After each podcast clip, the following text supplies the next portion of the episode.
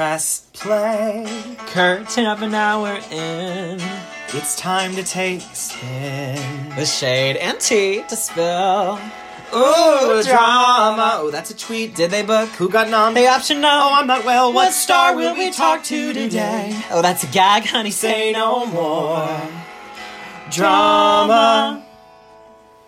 Drama. Welcome to Drama, a podcast that covers theater, Pop culture love. and life. I am Connor MacDowell. And I am Dylan MacDowell, and we are still here four years later. I know, can you believe it? Four more years. So everyone chance, yeah.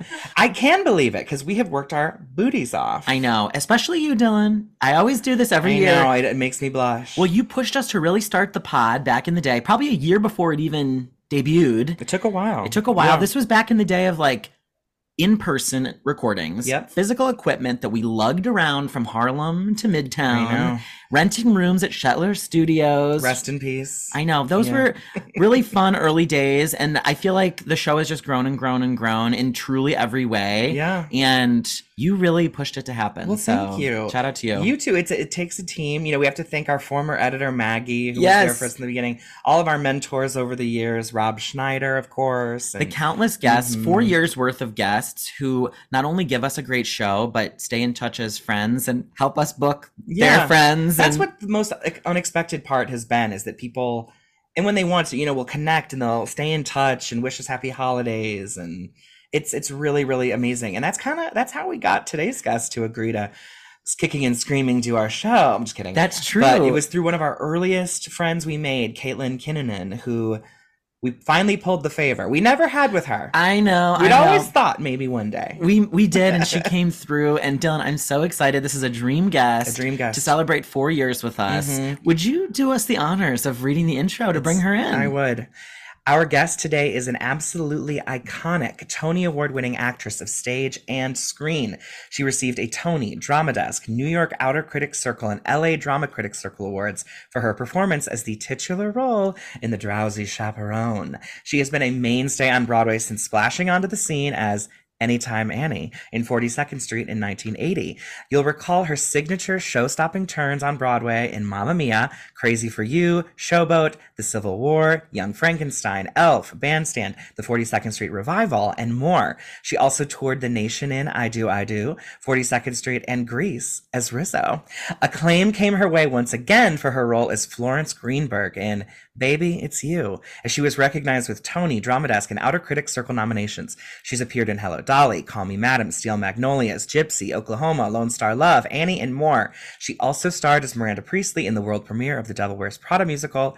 For her most recent Broadway outing, our fabulous guest was nominated for the 2019 Tony Drama Desk Drama League and Outer Critics Circle Award for her performance as Dee Dee Allen in one of our favorites, The Prom. She's appeared on television, received the Ally for Equality Award on behalf of the Human Rights Campaign, and will be bringing her one woman show back to 54 Below this January. We're gagging. Please Wow. welcome to drama, Beth Leavel. I nodded off there for a second. It's like, oh my, am I that old? Anyway, first and foremost, congratulations, four years. Woo! Thank you. Thanks, oh my Beth. goodness. All feet. So well done, Dylan and Connor. Well done, you. That's so sweet of you. Hearing those words come out of your mouth really means the world to us. You've been a dream guest. Thank you. Wait till the end to be like, oh, God, I'm never having that woman. Well, the good stuff, I feel like the good stuff was the first couple minutes when we were just chatting before we even hit record. there you go. Yeah, you well, know. you know what? Reading those lists, Mama's got a lot of stories. I've got a lot of drama. Mm. We came to the right place then. We don't want to make you rehash things that maybe you're tired of talking about. So we're going to try to like, we're going to cherry pick, but we also want to kind of just check in with you. Happy belated Thanksgiving. Thank you for doing this with us today. Thank you so much. I'm not sure when this is going to air, but the world right now, we all need to be to stop for a moment and be thankful and and full of Mhm. gratitude for all the things we have. So it was a great holiday for that reason, and many of you know who doesn't love Thanksgiving. I know. I love it. Are you well, Beth? I am so well. Thank you for asking. Yeah, I'm really good. You had a big year. I did have a big year, and it still continues. But yeah, it's it's uh, it's still interesting the dynamics of coming back into our work with COVID. You know, it's like there's still a band aid on it, and we're still trying to figure out what our new normal is. But that said, it's so exciting because I am hearing that this upcoming season for Broadway, and I hope theaters across the country, is going to be jam packed with new stuff, new musicals and plays. And so that's really exciting. You know, we're not done yet. Yeah, not done yet. I got a couple of more in me. I love to hear it. I mean, uh, was it 14 Broadway shows? 15? The next one will be my 14th Broadway show. Next one will be 14. I That know. astounding. I know. I know. Oh my gosh. Yeah. Mm. I need to know if you okay. So we normally don't always jump right into this question, but you have Yep. such an impressive resume and you've lived such a- an amazing life and you've given us so many gifts that I'm curious if Broadway was always the dream. And I I suppose I'm wondering, even before that, what got you into the arts? We borrow Ring of Keys from the musical Fun Home because we think of it as maybe a moment of identification where you were watching something or participating in something and you realized that the arts meant so much to you. Do you feel like you had a moment like that? sort of um it's it's a little disappointing when you kind of dig up my backstory because people are like going have you been wanting to do theater all your life it's like "N- no i didn't really know what it was i grew up in raleigh north carolina and when i grew up back in you know the during the great depression Oh.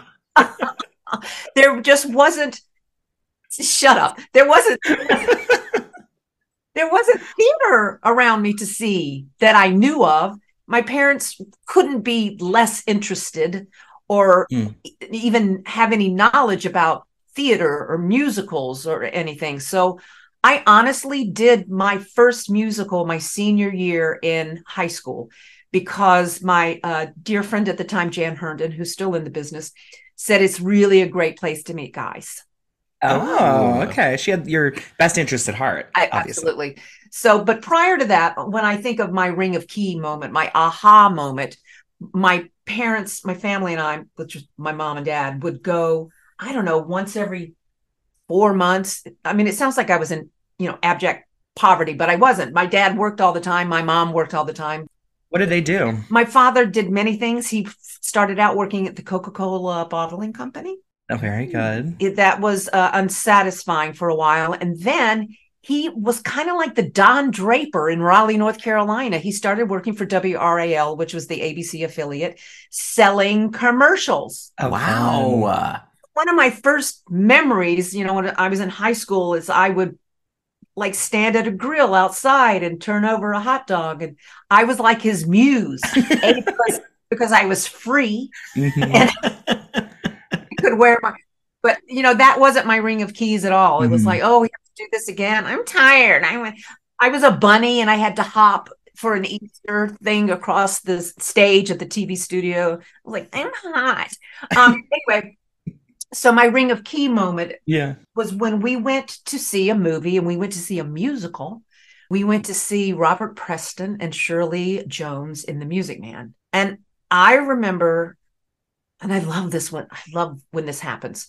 I remember leaving my body kind of and going into the screen and wanting to do this with my arms like I Dream of Jeannie and become Zaneeta in Mm. her marching band uniform at the end. And I was just mesmerized that people could sing to each other. And I believed every single minute. And then they danced. But I had no earthly idea what to do with that aha Mm. until this senior year musical, which was Brigadoon. And I got like the third lead. And I just remember walking into the big band room for rehearsal because that's what you do in high Oh, school. yeah. And after the first day, I was hooked. It's like, who are these people? Where have they been? And they're my tribe. They're just like me, a little left of center, not exactly knowing what we're going to do. So then I had to figure out, well, what do you do with that? And my parents are going, what you do want to eat, don't you? so the thought of me becoming an actor was was not encouraged. So I went to a small school in North Carolina where I majored. There was no musical musical theater major. There was a, a musical theater minor. So I majored in social work and counseling, which you know was all about listening and responding anyway. Yeah, So it's kind of like what I did. totally. But I did every single show I could get my hands on. And during those four years in that college, with um, a mentor teacher who kept pushing me and correcting me and praising me and challenging me, I did everything community theater, uh, outdoor amphitheater. I played Dorothy in The Wizard of Oz down south in Yeah. July. That was hot. Yes. And then at the end of my four years with my degree in social work and counseling and my minor in uh, theater, my teacher suggested, encouraged that I go to New York, give it a, a shot. It was like, absolutely not. That's scary. It's scary. I'd been there on a field trip and it was like, this place terrifies me. I'm not moving. Yeah. So I did what, you know, whatever chicken actor would do. And I decided to go get an MFA. So uh-huh. I went to the University of North Carolina in Greensboro. So now I have an MFA. And those two and a half years there solidified, closed my ring of keys. And I knew that I would be doing this for the rest of my life, even if I failed. You know, my parents were like, oh, let her just try. Yeah. Yeah, I was going to ask you because your parents felt that it was sort of like an impossibility. Was there ever a moment where they it clicked for them as well? uh, when they saw me do Anytime Annie in 42nd Street Mm. tour and then on Broadway. And then one year I actually made more money than my dad. Oh my goodness. Wow. Yeah, that was a long time ago. Anyway, yeah, they knew that I wasn't going to starve. And, you know, I kind of had the best of both worlds. I got married pretty early and I had kids. That's my first husband, who we're still very close. But yeah, I kind of had the best of both worlds. I was little Miss Broadway and I had their grandkids. So I think they were like, phew, good. Yes. You stayed the Southern girl that they raised you to be. They wanted that early because that's their uh, second career there as Got it. grandparents. You got it. Yeah. Talking to you, I hear the Southern accent. Comes out. I don't. know- I don't know that I've ever heard it in any of your stage performances that I've seen. Well, you know, I, I remember when I would I did Steel Magnolias down at North Carolina Theater, and I was like, oh, finally, I don't have to use my accent. Which woman were you in Steel Magnolias? M'Lynn, that was Bill's part. You know, it comes out when I'm tired, Mhm. But I've lived up here, you know, three times longer than I lived down south, and my parents never taught like this. Um, they had a lilt, you know. yeah. Yeah. Oh, Um, it's what I'd amazing. what I'd give to hear you do the Sally Field Shelby monologue at the end. I mean, a lot. It was it was really talk about a well-written piece that you just put your shoes on and say the words. Mhm. Wow, it was really a privilege to do that. Before prom, after drowsy. Isn't that funny? Those are like my big time markers. Mhm. Was that before drowsy chaperone or mm, it's very confusing the years in between. I'm sure. when did you play Rizzo in Grease? I was so excited to see that on there. That's a good story. Um, I actually left 42nd Street because there was going to be a national tour starting off at the Muny, believe it or not, oh, and then going on to tour and hopefully come to Broadway. It had, I don't know if y'all remember this person, y'all. Mhm. Uh, He was a huge star. He's still a star, but back then he was uh, one of the leads on General Hospital. I think it was General Hospital. His name was Jack Wagner. Oh, Oh, I've heard yeah, of him. yes. Mhm, mhm. I, that is General Oh. Hospital. Yeah. was General Hospital, right? So he was Danny. So you can imagine he had a huge following. And then we went to Dallas and then had a little bit of a hiatus, recast some of the roles as they do, Mhm. and uh, opened at one of the theaters in Washington, D.C., not the National, not the Ford's, another one I can't think. And we closed immediately because we got such horrible reviews. Wow. You're kidding. I thank you very much. But oh man. I know, but you know, maybe people weren't ready for a revival of the same Grease. Yeah, yeah. Did you like playing Rizzo? She's my favorite role. She's such a awesome, slutty, bitchy, mean girl. Mhm. And the heart of gold that you finally get to at the end. And I got to smoke on stage, which was really cool. I had this fake cigarette, you know. But there are worse things I could do. Oh, yeah. yes. This was before Rosie O'Donnell took on the role in the Broadway revival. Okay. So this this wasn't that yeah, production. They were ready for that. No, Okay. they were ready for that revival and whatever else they had rejiggered to make it new. Right. They yeah, Billy Porter was in that one and Yes, that's right. Mhm. Oh, good memory. Mhm. You're right. yeah, well I loved I, we had a Grease obsession for a while. we did. We did it in 8th grade, you know, the appropriate Well, time. Yeah, that's why. Yeah, yeah, yeah. Anyways. Now, what was making your Broadway debut like? It was interesting. It wasn't I was cast in the national tour of 42nd Street. So I had been out doing Anytime Annie for about seven months. Uh, it was a tour, but we sat down like in Washington for three months. We sat down in Boston for four months. Oh wow. It wasn't like the one weeker experience I kind of wish I'd done before I had had kids. So the role opened up on Broadway and I had a put in and went on that night. So I didn't have the full experience of like an original Broadway company Sure. opening until Crazy for You.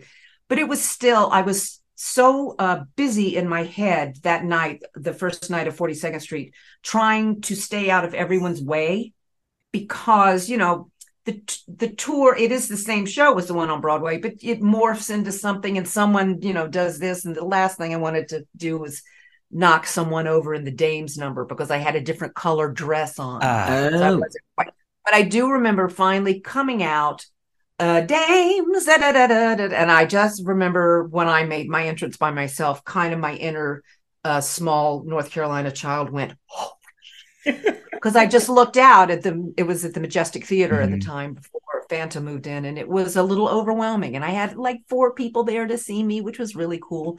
And then, you know, you go to work the next day, and I Mhm. stayed with that show for about four years. Four years. nice work if you can get it, I, I suppose. Exactly. And there wasn't anything, you know, uh, my husband became kind of a stay at home dad, and I was the breadwinner. And it's like, I'm not going to leave a job for no job. Yeah. Really good at tap dancing that particular step. this was also sort of a, a I don't want to call it a total dry spell of, of new works, but it was like the British invasion time and there wasn't a Correct. lot coming in. I mean, there were some years that only like three new musicals would be nominated for Tonys and things like that. I remember that. Yeah. And I remember it was, such a big deal too when Phantom came in. A, because our producer was David Merrick, Mm. Oh. and he the show was still doing really well. And they closed 44th Street hmm between the Majestic and the St. James for a publicity stunt. Oh, They set you'll find you can see pictures of it somewhere during the Great Depression photographs. Um, they put the dimes all across 44th Street, and we all were in our we're in the money and showed that we were now moving to the St. James. And also another brilliant thing this man did was our curtain time was 8:15. So if Phantom was sold out and you couldn't get tickets, you could go right across the street to 42nd Street Mm. and see 42nd Street. Wow. that? that's amazing. So, did you have any personal one on one experiences with David Merrick? I mean, he's notorious. He's notorious. By the time I had joined the company, Mr. Merrick had already had his health issues, a stroke, I believe. Mhm. So he wasn't, um, I never could have really like a one on one. And plus, I was terrified of him. Yeah. It's like, just stayed away. Understandably. And his office was like above the St. James, wasn't it? Or something like that? Or, yeah. like that, right? Yeah. So he was Yeah. always, he was close by, always watching. Oh, I'm sure he was. so when you left 42nd Street, Yeah. What, what came next? Grease. Uh, but I also did, believe it or not, which in the middle of between when 40, I was still doing 42nd Street, but getting ready to leave to do Grease. I did Karina Levitt, private detective on Ryan's Hope, that soap opera. Uh-oh. Uh-oh. Oh. I maybe had eight episodes, but I was Wow. Karina Levitt, private detective. Heck Wow. yeah. That, you know, that should lead all of your resume, your bios. Then people go, Ryan's Hope. What was that? I'm like, it's a soap opera. yeah. Now, did the soap pay better at the time than a Broadway gig? Do you remember? It wasn't bad. You just had to, it's so such early work, you know. So I would go Mhm. and then go to the show, be Mhm. exhausted. But it, like I said, it didn't last that long. But it was definitely um, an experience. I'd never done a soap opera before. Was that your first on camera experience? Besides hopping across the stage as a bunny, So your second. that was for Sears. nice. That was, the, I believe, that was my first on-camera experience. That's coming to me right now. Yeah. I think so. Um, going back to Grease for a second, when that closed so suddenly, had that ever happened to you where there was this big, you thought your life was going to, or your, you know, next couple months were going to be a certain way. And then all of a sudden you're left like, oh my God, like, what was that experience like? It was a little. Let me just say this: I've really gotten used to that. Sure. because it happens a lot. So I don't believe anything until it's signed and then and then because it's show business. hmm But it was a little disappointing because we kind of planned on the income and like, well, here we go. Let's start again. now what's next? And then there was a, a, you know, it was a little dry period. And then this fabulous show came up called Crazy for You. Right. Which won Best Musical at the Tonys. It was probably the most insane experience. And that music, it's Oh my untouchable. gosh. Yeah. And if I had done Grease, I wouldn't have been able to audition for Crazy for You. So, Okay. hmm. It always You know, to be. thanks, universe. Yeah, right. How long were you in Crazy for You? Three years, I think, until I got pregnant with my second son, Sam, and they could no longer let out the costumes anymore. And in the the pink number, you know, bad news, go away. Mhm. I could no longer lay on my stomach without going. I was just tired. I was tired. Oh, that's, it's hard to tap dance five and a half months pregnant. Wow. So, I can't even imagine. That, that's nice that they let you stay that long, though. yeah, they let me stay that long. It was very sweet. I think that I would. I think they would have let me stay until I just looked like, oh, somebody stop her. Mhm. and now, and we had uh, Casey Nicholaw on earlier this fall, and that was probably when the two of you met. We actually we met. Uh, we did a, ver- a regional version of Showboat down in North Carolina at Okay. North Carolina Theater, and that's where we officially met. And it was so interesting because during that time at Showboat at NCT, my agent sent me the script for Crazy for You. Oh my gosh. Casey and I were sitting out in the house because we kind of bonded instantly. And I, I said, You should read this. You'd be really good in this. So I feel responsible for his career. Oh yeah, I mean, it, you have that, you have the story to boot. Now, I mean, the two of you have had this beautiful creative collaboration over the years. Will he just call you up and say, "Hey, I want you to read this," or "Hey, I think this is for you"? Yeah, in that in that disgusting. Yeah. there's um there's a couple of things in the works that we've been reading and let's see if act two has changed. So I'm hoping that they'll happen before I die. Oh wow! Oh, I love that he's he's keeping you in mind still because he's busy. I mean, when we talk to him, he's like, "Yeah, I'm going over to do Hercules in Europe and Germany." Yeah. He's very extraordinarily talented. I will if he calls, I say yes. Mhm. Yeah, I've got to talk to you about the Drowsy Chaperone, which was when I first became familiar with you. I mean, in this, I'm in my childhood bedroom. I remember being gifted the CD, having it in my little Walkman, reading the liner notes for the plot, and hearing you. And I just remember being so taken with you. Mhm. Oh, Now you look back on on Drowsy Chaperone. What's the first couple things you think about? Um, it was a privilege. Uh, people think it was my Broadway debut, which is so interesting because I was like 50 years old. But and just let me cut to the night I won the Tony Award. What was so, so many things were amazing about that night, but what I really resonated with me is that people had been making the same kind of journey that I had been doing, just whittling away at uh, you know, Crazy for You and 42nd Street and Civil War and just work, work, work. And I felt like someone told me, they said, I felt like you won the Tony Award for all of us worker bees. Wow. And I was like, thank you. That's what I felt like. So part of that was is what my drowsy experience is. Part of it was knowing that people that didn't know me that well took a leap of faith. Because you know, I originally didn't get cast. Oh, Okay. okay. So you were were you in workshops and then they didn't cast you, or was it an audition process? I was never in a workshop. They did a nymph or a namp. I can't remember which one. and I wasn't. Uh, Lisa Lambert played my role, I do believe, who w- was the lyricist. And there was such a huge interest by p- Broadway producers. They had big auditions, and no one knew who this character was yet. I like to tell my students and remind myself that a lot of times when you get a script, the actual beat, the character's not on the page. You have to give life to her, her behaviors, her everything. And they didn't really know who she was yet. So they were like fishing to find the person Mhm. that would make their job easier. yeah. And I was not that person, obviously, Hmm. at first. And, you know, I think Stumble was sort of written, but not really Stumble Along. So I went in and I sang, uh, The First Way to Lose a Man, da da da da da da, da, which I guess was a bad choice. But and then I read the sides, and this, you know, if you look at Drowsy Chaperone's side, she's got like one liners. Right. So again, that's really kind of hard to do. So they out of I think out of pity, Casey called me back. I did I think the same thing and maybe read another side or something. And this also never happens. So don't ever expect it. The direct Casey actually called me and said, "Thank you.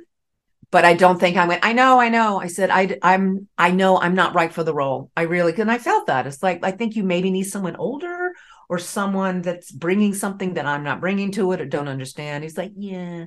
So they went to Los Angeles and auditioned a bunch of TV stars, Oh. including Eartha Kitt. Oh. Wow. You can kind of tell where they were wanting to go. Mhm.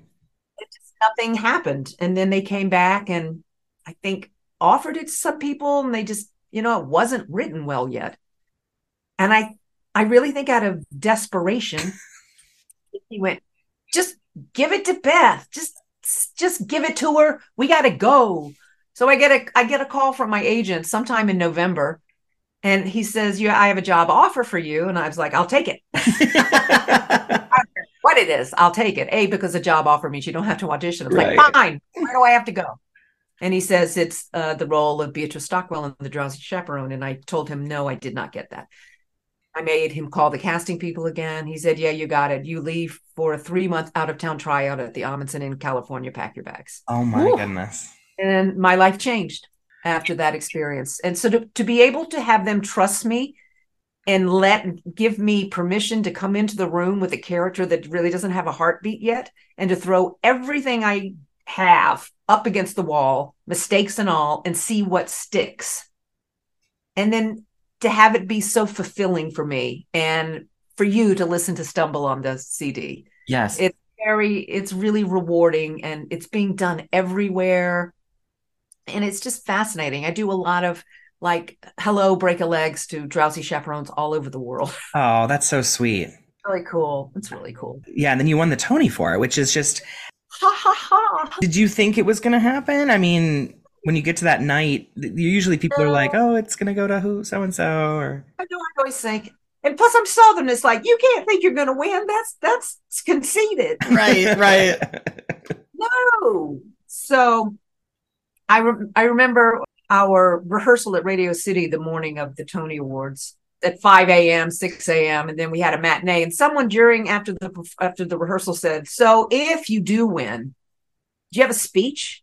It was like no. What? Shh, what? And i thought well it's not conceded if you just maybe prepare something. You don't want to hurt anybody's feelings. Yeah. So, whole matinee i'm like like i don't know what to say so that's that's all i remember about that night Aw. well, this, what what you did ultimately say was incredible. It's a really Oh, fun good. speech and moment. miracle. Yeah. Oh, good, good, good, good. It was terrifying, terrifyingly fabulous because you, you know, they call your name and there's just, uh, it's just overwhelming, and you get finally run up on the stage and you're, you're. I have really high heels on and the dress is tight. I'm thinking, please don't fall, don't fall, don't fall. Please don't curse. Please remember to say something to your parents. And then you turn around and they have this stunt Tony in your hand, and uh, you're looking at 4,000 people with nothing to hold on to, including your dignity. and then you see TV cameras, and it's like just just try to be in the moment. Ah, and try to find your voice and make it not quite so high pitched. Who presented you with it? Sara Ramirez Oh, amazing. doing that TV show, Grey's Anatomy, and T TR Knight. TR Knight, who was so kind. And but Sara had seen the show the night before and had come up to my dressing room. Oh, cool. So it was very sweet. Talked about it the night before. I was like, stop, stop, stop. And you know when when Sara won for for Spamalot, went off to do Grey's. Did you have any ambition to go off and do television, or did you feel like theater was going to continue to be your home? felt like theater was gonna that's really where I'm happy. But I I'm not kidding. I had auditions. It was like all of a sudden you have an, an audition for every TV show, including what was that really famous one in California with anyway, I auditioned for everything. Oh, I'm Yeah. dying to know which one. Do you remember any of the Uh, bits I of run plot? at three o'clock in the morning and I'll call Yeah. you. No, I'm up against stars like Sigourney Weaver. It's like you're not going to cast someone Beatrice Stockwell. you know, I'm I'm a little quirky for television, but it was a very interesting couple of months. Were they The- calling you in for Beatrice type roles? No, like normal people. Like, Huh. ooh, that is fun. Nowhere near as fun. I don't want to to be normal people. I will be because it pays so much better than theater. Of course, of course. It's, it was a show like Dynasty, and I cannot think of the name of it. Okay. Oh well, I'll, like I said, I'll call you at three. yeah. So your life changed a lot then after that night. It really did. It really, really did. I didn't have to audition as much anymore. People, there were more offers coming, and then people want you to do, you know, to create a cabaret and blah blah blah blah blah, and all these opportunities that I'm not sure would have presented themselves if I hadn't been Beatrice Stockwell or won a Tony Award. I don't know. Mhm. You know, Hmm. Yeah. And then a few years later, you were nominated for a Tony again for a show that I'm honestly don't know much about at all. Baby, it's you I know. I was doing Elf at the time. Oh, fun. In the Mary Steenburgen role, correct? Correct.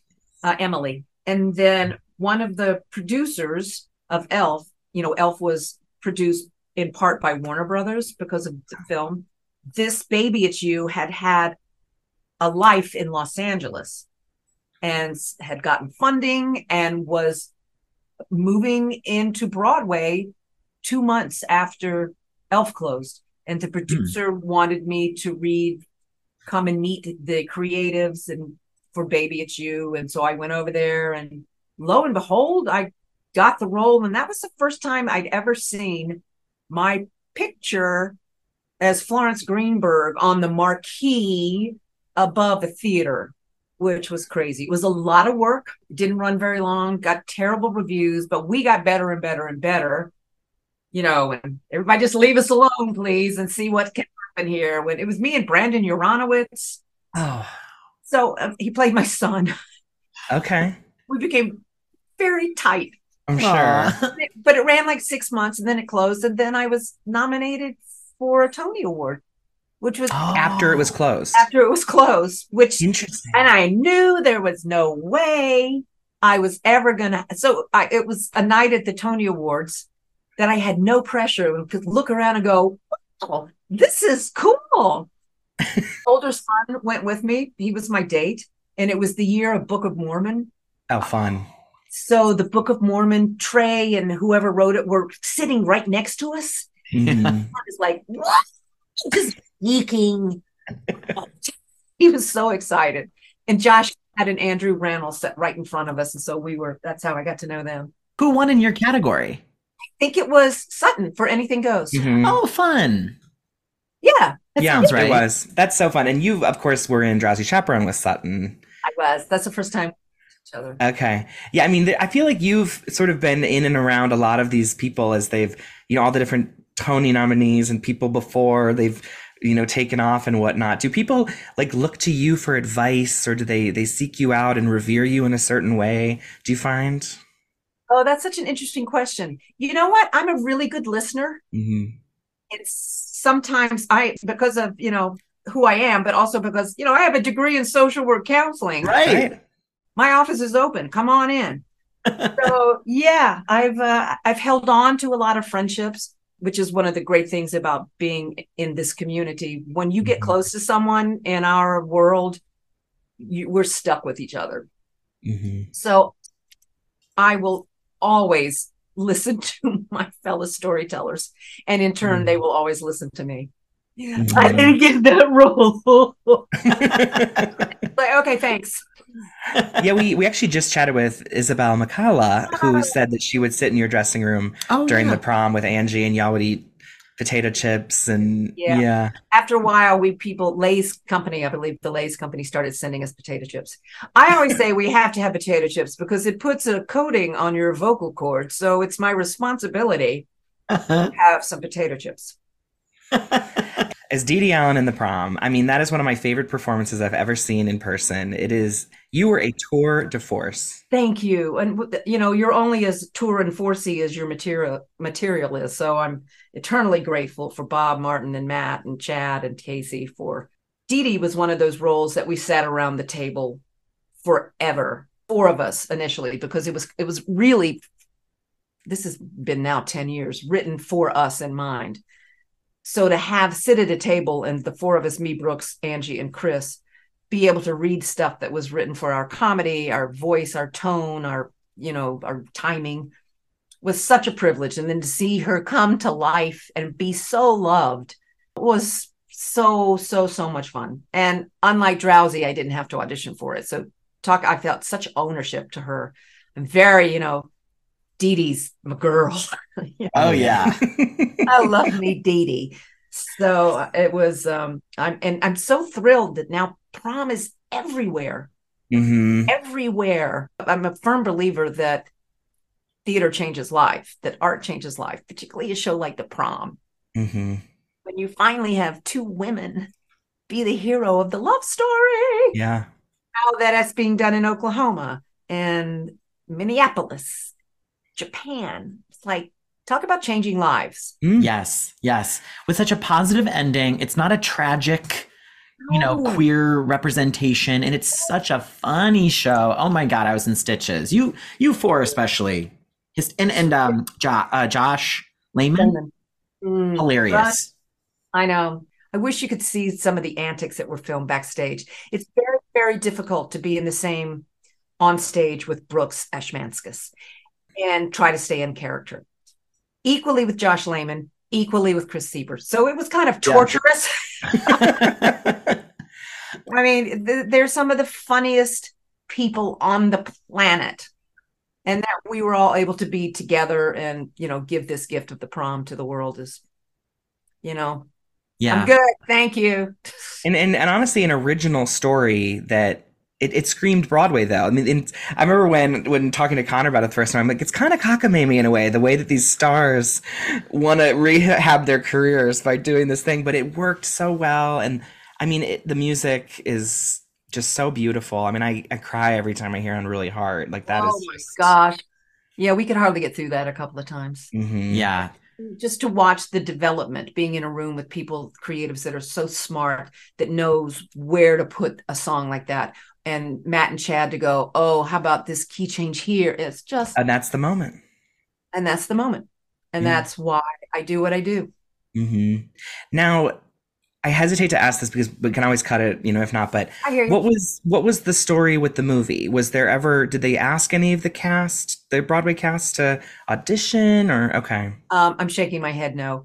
Mhm. It was very interesting. We there was one night that we heard Meryl and Nicole Kidman were out in the audience. And I'm like, wow, we have really look. We've got like A list stars out there. The old we call ourselves the olds, me and Angie. Like, hang on just a minute. And then we hear Ryan Murphy has bought the rights to the the movie, and we're thrilled. But all of us know we're not going to be asked to do that because it wouldn't sell like Nicole Kidman and Meryl Streep and James Corden. But it was interesting because he bought out the house one night, or there was going to be a big reveal that he had bought the rights to the movie. There was a curtain speech with him up there. And the only thing that kind of broke my heart is that I think a lot of the ensemble thought they were going to be in the movie mm-hmm. because they didn't know that it was announced and everybody was like, "Wow." and you know, it just it's show business. Would we have loved to have done it? Yes, Mhm. but we're very realistic in knowing that would it would it have been a success with us? I think it would have been really limited because we're not Hollywood TV people. Wow. I Interesting I, story, yeah. I, I understand that. When we went, it was we saw Neil Patrick Harris in the audience. I remember thinking, oh, maybe he's scoping out. Never know. the- Got yeah, you never you know. never but- know. and we don't know the in and out of all the stories. We really don't. Yeah. Yeah. Oh, I have to ask you again about a show that was, you know, on Broadway and in a movie happening at the same time. You were Donna in Mamma Mia Oh my right after the movie came out, or right? Was that what it was? I think it was afterwards. Okay. Donna and Mamma Mia. Yes, I feel like I'm following Meryl Streep's path. And her you and her Oh, you yeah, at this with um with uh Devil Wears Prada too. Exactly. Yeah. Mhm. but she took you she she followed your path in the prom. So True. Go and immediately after that, I was cast Mhm. as Miranda Priestley in the musical. Yeah. yeah. Go figure. Meryl. Wow, that's wild. Meryl. now, did you like being a Mamma Mia? That's one of my favorites. It's Oh, it just was- such a crowd pleaser. such a crowd pleaser. Um, by the time I got there, the audience, very little people spoke English, and it didn't matter right. because I have never, in any production I've done, maybe maybe prom, felt like such a rock star. People would come dressed like us. And ABBA has th- such a following, and people love this musical.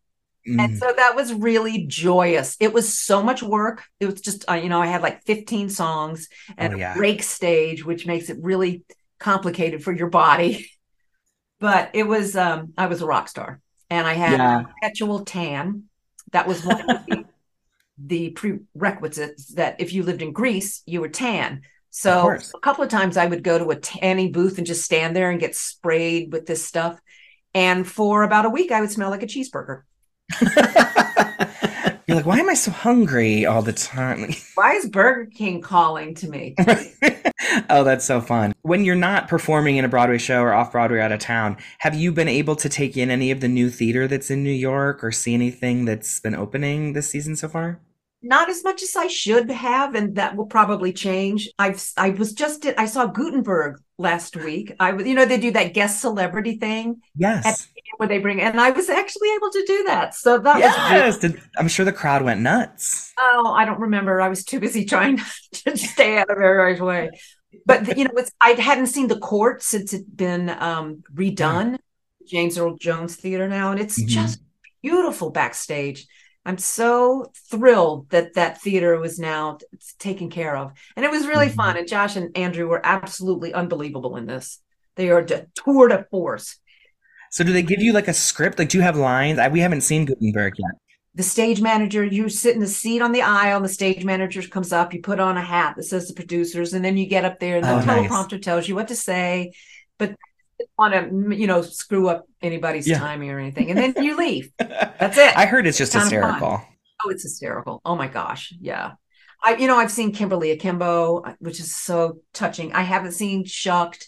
I have a lot of things to do the new year. yeah. What were your costumes like in The Devil Wears Prada? They were unbelievable. Yeah. They were designed they were designed by the House of Prada. Oh my god. I didn't know that. Wow. Only only Miranda's clothes were designed. I'm not sure if that's going to continue with whatever life Devil Wears Prada has, but I got to wear original Prada shoes, jewel. Uh, it was like, who do you think you are? You're Miranda Priestley, baby. I kept saying that. I had to stop myself. It was literally like, how much is this? But you know, you feel like it. You feel like a million bucks when you go out on that stage. Oh, I can Like- imagine. Oh my gosh, you just feel like she would wear that. You know, Mhm. that's. I met the costume designer, uh, and I told her that she was my scene partner. you remember that in the movie what she wore was oh my gosh so informing so important yes. when you do have an element that's so pivotal to a character, like whether it be a, a certain wig or maybe a costume, do you feel like it's not complete or you can't fully immerse yourself into the role until you're in costume or doing something like that? Makes a big difference. Makes a big difference. Once you get the full package and you see yourself in the mirror and you know who you are. Hmm. for Dee Dee Allen for example when we were out of town in Atlanta no one knew what my hair was supposed to be and literally it was long like I could do this Oh, But every time I danced, it was like all in my face. So the next day it would be an inch shorter. The next day it would be two inches shorter. The next day it'd be four inches shorter. By the time it got to opening night, it was my hair. Yeah.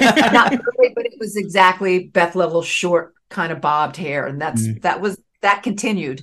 Um, and that's what I ended up being. But it was so fun wearing that wig, but it got caught in the like microphone. Oh, I'm sure. I'm picturing like a Cher Cher. wig. Yeah.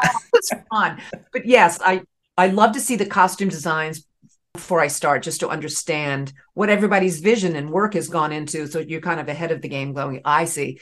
She always has to wear four inch heels. Mm. That really tells you something about.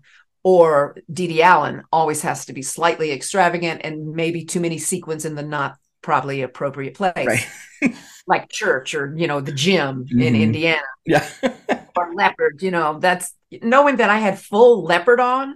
I mean, that changes who you think you are. Yeah. Totally. Yeah. Now you mentioned when you talk to your students about, you know, the character on the page, it's not complete until you breathe life into it yourself. What was that experience like to breathe life into Miranda Priestley, who is this iconic character played by Meryl Streep in a much loved film? How do you get Meryl out of your head and do you? That was the challenge. You have to respect the iconic moments of the novel and the film because that's what is written. Sure. That's all. I mean, you can't not say it that way. It was, I justified my journey because my Miranda Priestley had to sing in a musical. So things shifted. You know, I can't just do a one liner on film and, you know, pull my glasses down. I had, it's a bigger, cho- uh, bigger choices. And giving myself permission and the audience permission still to love Miranda Priestley and it not be the film is it going to be a challenge from now on. Um, they had many, many, many, many, many discussions, and I'm sure we'll continue to have a zillion discussions about the color of my wig. Mm. Mm-hmm. Mm-hmm. And a lot of people were furious that it wasn't the white silver Meryl Streep. But the director at the time and the creatives were like going, that's not who you are. So I had a red wig, Right. and people loved it or were pissed off. Well, red for the devil. I mean, come on. I mean, and it was my Miranda. So that's that's a very fine line. Like even if you look at uh, Back to the Future, you know, Roger kind of looks like Christopher Lloyd. So Yeah. may, I, I'm not. sh- It's. I'm glad I don't have to make those decisions. Yeah, right. totally. Right. Do you think that you'll continue with it in any capacity or? I think so. Oh, But when, where, you know, it's a huge project. Mhm. and it's going to take uh, you know the producers coming together and the the universe to align at the same time with the theater and Right. Elton John being available and you know all this It's complicated it's complicated you know we didn't get very good reviews but in the and we were hit with covid really bad too when we were in Chicago I remember that. oh even the time I think we did 30 some shows we broke all the box office records for the Nederlander Theater in Chicago. So people really want to see what can be done hmm this movie and this material and these particularly these women that we love so much. hmm Oh, yes. I heard you were fabulous. Oh, thank you. Thank you. I had a good t- that's not true. I worked very hard and I was like part of it I had a good time. It's just, you know, it's a lot of work, a lot of changes. Doing an original Broadway show is not for the weak of heart. Mm. And Right. it's really not. And that is another one of the positive things. It's so exciting to particularly casey's one of those people is like you get there at seven it's like here you go. Here's a new scene four. Can you have it in by tonight? I'm like oh what? Oh i'm like okay okay.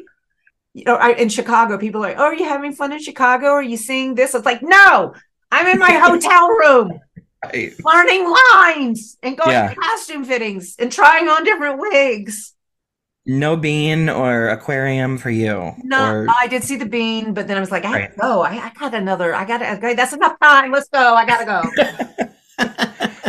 and was Adam out there with you? no, he was doing something. He was working. He works all the time. How did you two meet? Met during a show after Drowsy Chaperone that was supposed to come into Broadway called Dancing in the Dark, which is based on the bandwagon. Fred Astaire, Nanette Fabray. Wah, wah. Didn't happen. But you got him in the process.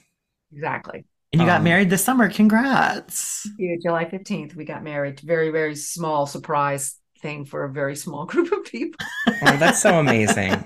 I know. Congrats. I mean, you're you're you're still glowing, whether it's the post uh, Thanksgiving meal or yeah. I'll take it. well, Beth, thank you so much for your time today. We've got to wrap it up here, but before we say goodbye, we end on a dose of drama.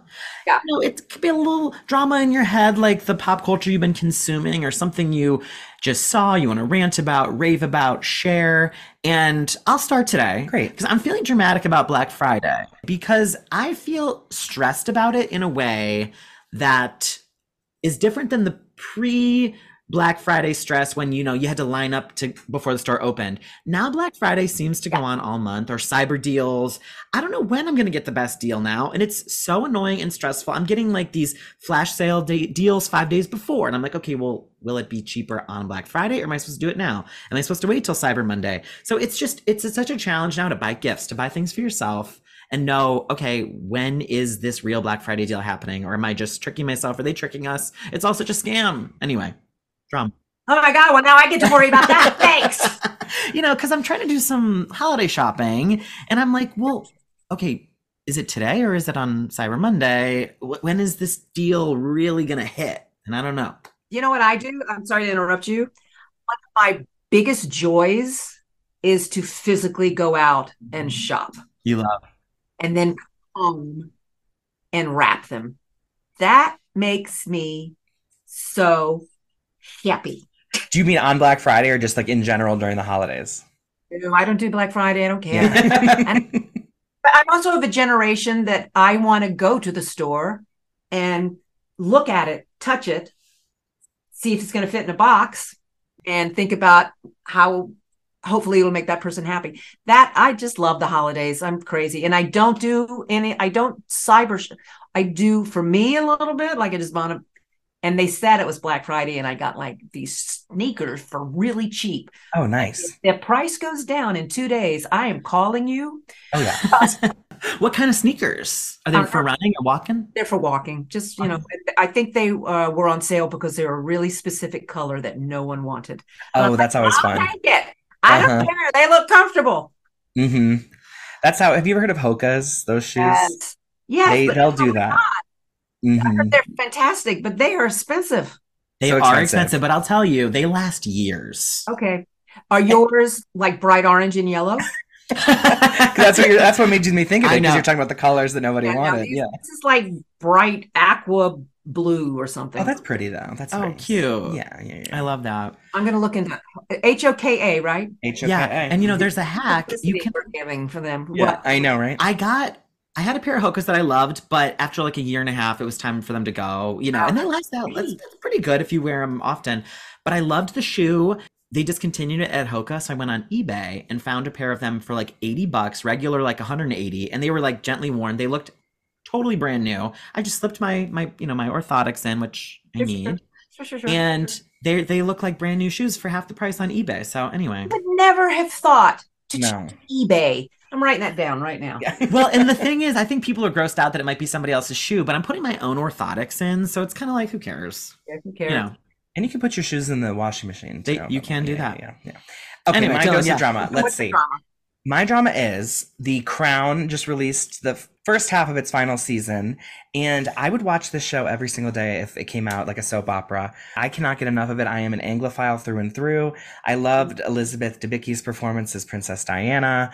I just I love it, and I think that everyone should watch it and then watch the second half, which is four more episodes coming out in December. It's so good. It is good. And my favorite of the three that played the Queen was probably Claire Foy is the early oh, she was great. cool. Mhm. She was great. See, Yeah. I started it this season. So eBay, the Black Friday liars.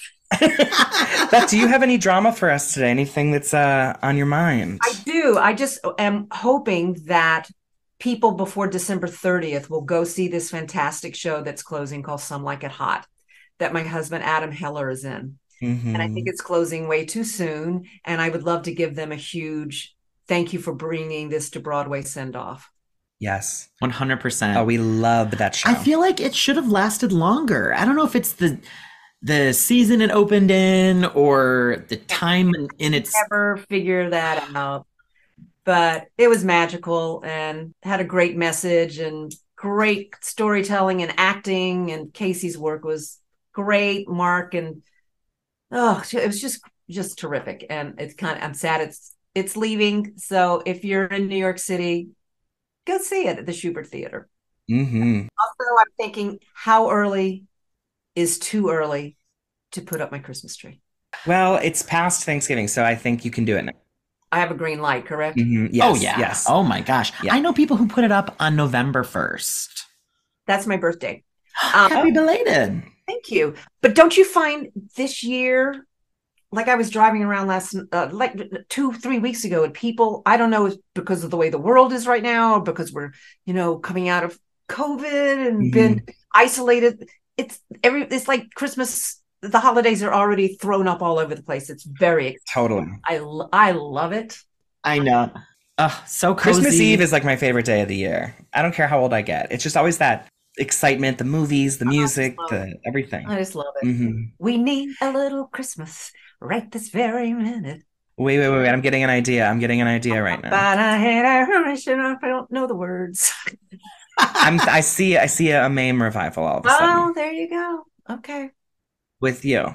I played Vera right before I was Oh. cast as Drowsy Chaperone, and I kind of give credit for the way my drowsy chaperone came to life from how I was playing with Vera. Oh, that's cool. Ooh. That's Right. cool. Is Vera drunk in the show at all? The chaperone's drowsy, not drunk, but Correct. And that is one of the first things I always say. Uh, she's not drunk. She's drowsy, whatever that means to you. She's drowsy. yeah. Whatever that means to you. There's a little, little complicated life above where everyone else is normal. In the new year, you're going to be returning to 54 Below for a couple of shows, right? Oh, I am. January 2nd and 8th. If you're bored, come on in. It's a great, it's just a lot of storytelling and songs, and some new stuff is going in. I'd like to propose a toast. I'm just saying. Yeah. Yeah, yeah, yeah. I'm gagged. That's Okay. going to be incredible. Thank you. Thank you for pearl clutching. Yeah. yes, Did you see did. us both gay We both like, took, we both went back. Hey, that's pearl. I was like, yes. I knew that was a good choice. Oh yes. Oh yes. Excellent. I'm not going to do it. Right, right, right. This is where you're testing your material for us. Yeah, yeah, yeah. Well, Beth, this meant the world to us that you celebrated Oh, four years with asking. us. You are a dream on stage and off, and everyone who knows you loves you. Thank you, Connor and Dylan. May you have another four or eight or 12. Oh, Well, thank you so And much. We'll have to have you back on after after you've got a few more notches in your belt and some more Call me. stories to tell. We will. And um, are you on social media at all? No, but I stalk because I always like to see people's Thanksgiving dinner and their Mm-hmm. kids and their dogs. Yeah, it's. I do have a, a website Oh, that these fabulous people run for me that I'm so grateful because when I don't know what I'm doing next, I go to my website. I go, all right, right, I'm going to Miami. I'm going to Miami January tw- tw- 20. Go to my website. I Yeah. think it's bethleavel Dot net. Thank you. And it's updated. It's like it's actually like very well kept. I don't know what I do without her. Aw, thank you so much, Beth, for spending this time with us. It means so much, and we hope you have a wonderful holiday season ahead. And to you. I'm putting the tree up tonight. There you go. and Connor, everyone can follow us, of course, at the Drama Podcast, you at Connor MacDowell, me at Dylan MacDowell, and I will see you next time. Drama. Drama.